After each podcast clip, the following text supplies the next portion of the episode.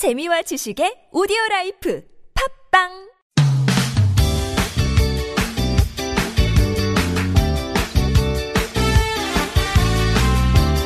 인터넷을 떠다니는 수많은 정보들 속에서 세상 돌아가는 이야기 살펴봅니다. 전민기의 SNS 세상 빅커뮤니케이션의 전민기 팀장과 함께 얘기 나눠봅니다. 안녕하세요. 네, 반갑습니다. 전민기입니다. 네, 반갑습니다.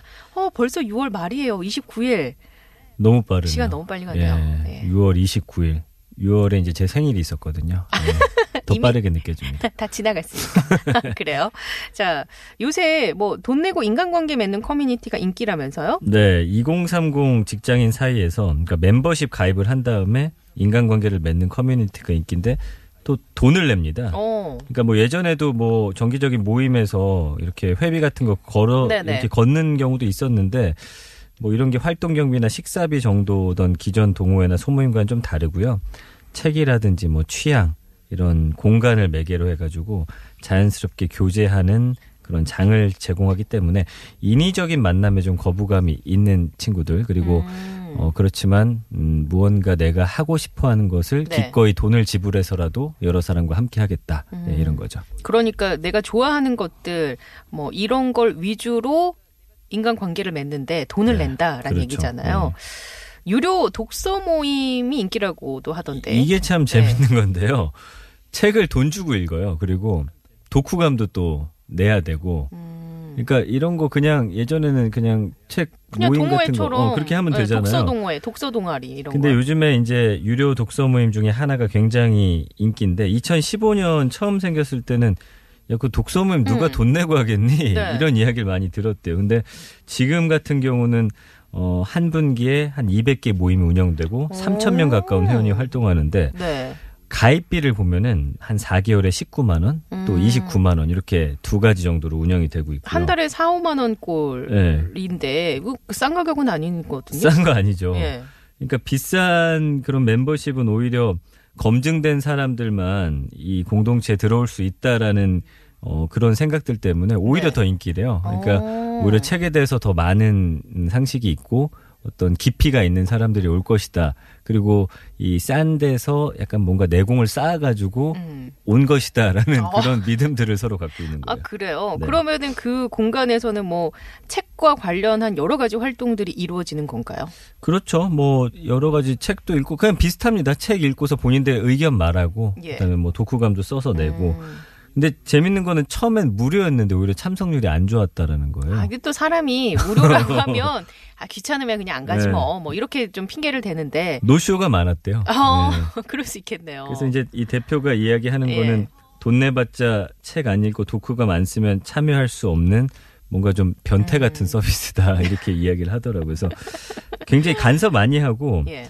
그런데 회원들은 오히려 직접 쾌감을 음, 느낀다라는 거죠. 그래요? 그러니까 모임마다 차이는 있는데 다시 듣는 재등록 비율이 상당히 높다고. 아, 그러니까 뭔가 과제를 받고 그걸 수행해내야 하는 압박감이 좀 있어야 이게 돌아가나 보군요. 그러니까 돈을 냈잖아요.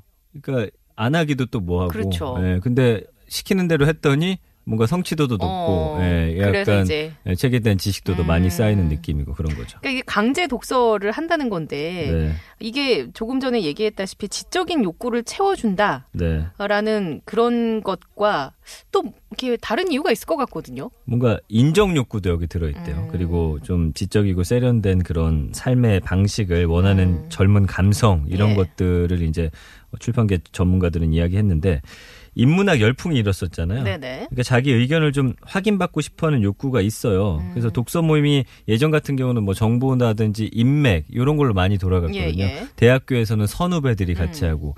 근데 이런 데서는 오히려 친할수록 음. 자기 의견을 말했을 때 까이는 경우가 많다는 거예요. 음, 그리고 말하는 어떤 한 사람에게 약간 네. 주도적으로 휩쓸려 간다든지. 예. 그러니까 차라리 모르는 사람들하고 그렇지. 이야기를 하면서 정말 어떤 지적으로 충돌했을 때 음. 여기서 내가 제대로 준비해 갔을 때는 음. 그 인정받는 욕구가 훨씬 크다라는 거죠. 예. 아, 그럴 수 있겠네요. 네. 음, 그러니까 포멀한 관계에서 오히려 그런 격렬하게 토론하고 이런 것들이 다 잘 이루어질 수 있으니까 네. 어, 이런 현상이 요새 주목받는 이유, 두드러지는 이유가 있을까요?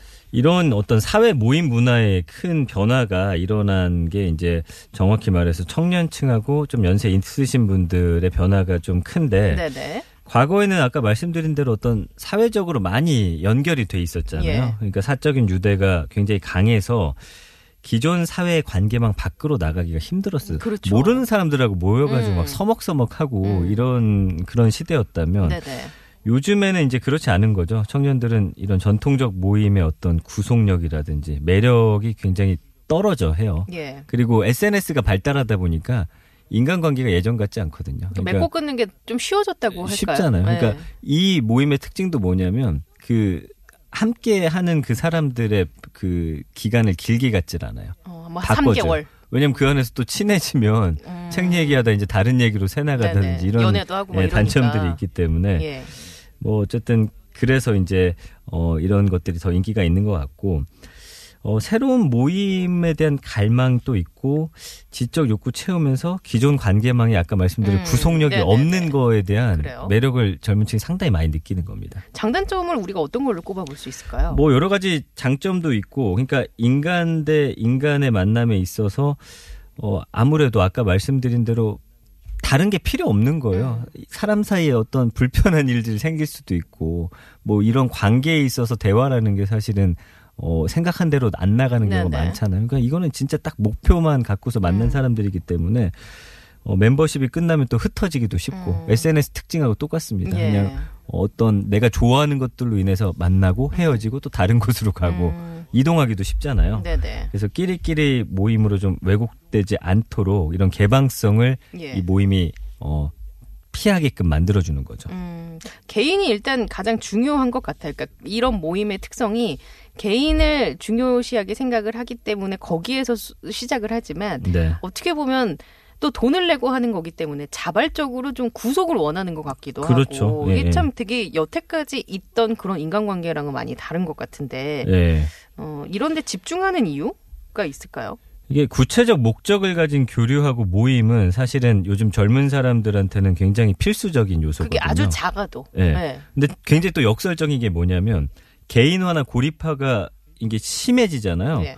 그럼 또 관계의 어떤 목마름과 욕구도 다시 커지는 거예요. 풍요 속의 빈곤이라고 뭔가 약간 그런데 예. 또 관계를 깊게 맺기는. 싫으니까 아, 이런 모임 가면은 딱 내가 원하는 목적만 딱 이루고 그런 수단으로 이용할 수가 있는 거죠. 네. 그리고 뭐 책에 정말 정통한 사람들이 많이 오다 보니까 음. 더 이제 많은 정보도 얻을 수 있고. 예. 뭐 이런 얘기는 좀 다른 얘기일 수는 있지만 우리 국민들이 뭐 책을 읽는 비율이 많이 떨어졌다라는 그런 설문조사 많이 있잖아요. 네. 이런 변화의 바람이 거세게 불면 독서율이나 이런 건 올라가겠네요.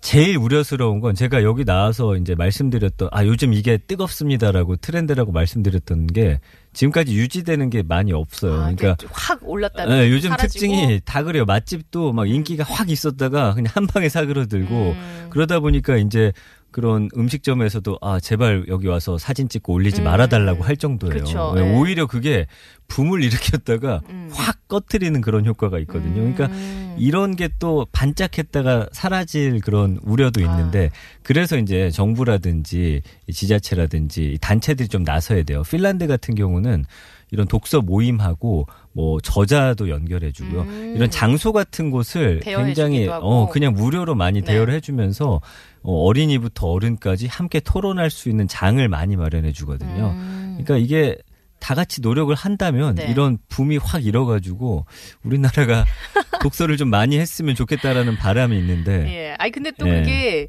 우리나라는 또 특이하게도 정부가 개입을 한다던가 그러면 또 어, 갑자기? 또 그런 게 어, 없진 않으니까. 예. 아니면 이런 모임들끼리라도 서로 좀 이렇게 연결을 많이 음. 지어가지고 다양한 프로그램들을 만들어내고 네네. 또 약간 좀 다른 커리큘럼들로 음. 좀 구성을 해가지고 계속 고민을 해야 될 것 같아요. 끊임없이. 예, SNS에 요즘에는 뭐 하면 자기가 자랑 많이 하잖아요. 음. 좀 이런 걸 보고 호기심 갖고서 어, 네. 나도 한번 해볼까? 음. 굳이 이제 유료가 아니더라도 오히려 이제 무료 모임까지도 좀 활성화되는 음. 그런 계기가 됐으면 좋겠습니다. 그래요. 알겠습니다.